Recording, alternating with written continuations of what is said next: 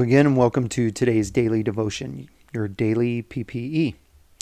Today is Saturday, it's the weekend, it is December the 18th, and the title of today's devotion is Christmas Thief.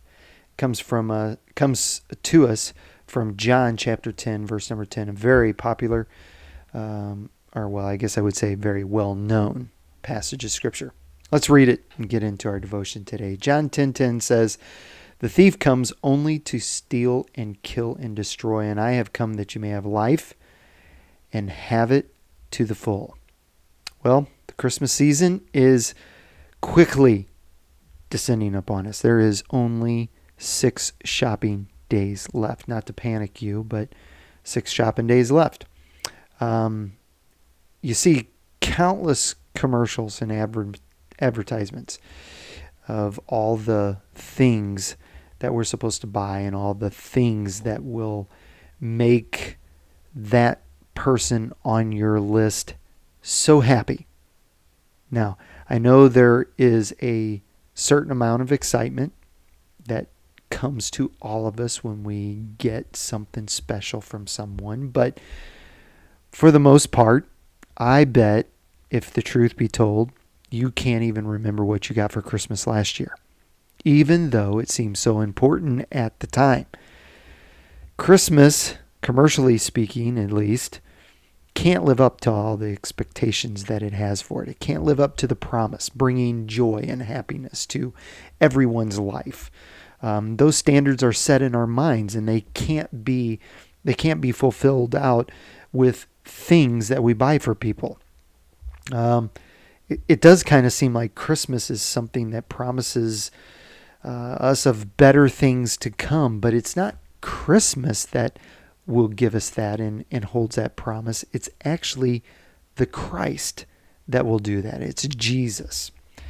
Jesus mentions here in this passage of Scripture, and you may be saying, What in the world does this passage of Scripture have to do with Christmas? Well, as I said before, every passage of scripture in the Bible points to Jesus. From Genesis 1 1 all the way down to, to the last chapter in Revelation, it points to Jesus. It's all about Jesus coming and giving us life. And as this scripture says, life to the fullest. And things of this world and things in general will never fulfill that. Jesus mentions the thief on this cross in the I'm sorry, the thief in this verse. I had the three crosses in my mind. But the thief in this verse as one that comes into the flock, and um, he comes to take what is what isn't rightfully his, to steal away of something, something or uh, something that someone might have, and and uh, what does this have to do with Christmas? It has everything to do with Christmas. The thief that Jesus was referring to in this passage, he was actually referring to the Pharisees and the law. And the way that the Pharisees led the people really led them away from the kingdom of God. The Pharisees taught a set of rules and regulations and they relied on these they relied on these rules and regulations. As a matter of fact, there was over 613 rules to be exact. And they taught that these rules would, if they were obeyed, would save people.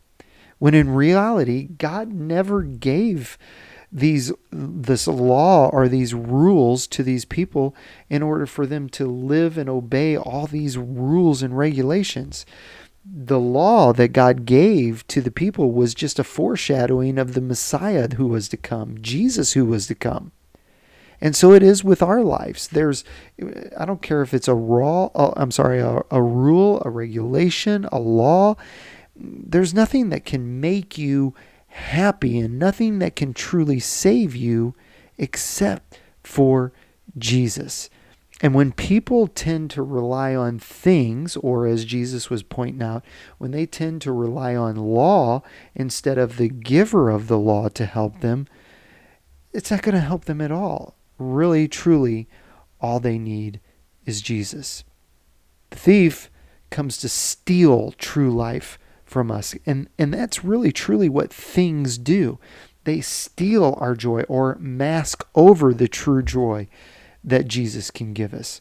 And Jesus came so that we don't have to rely on the, the law or we don't have to rely on things to give us life. He came so that we can have life through the uh, to the fullest through him.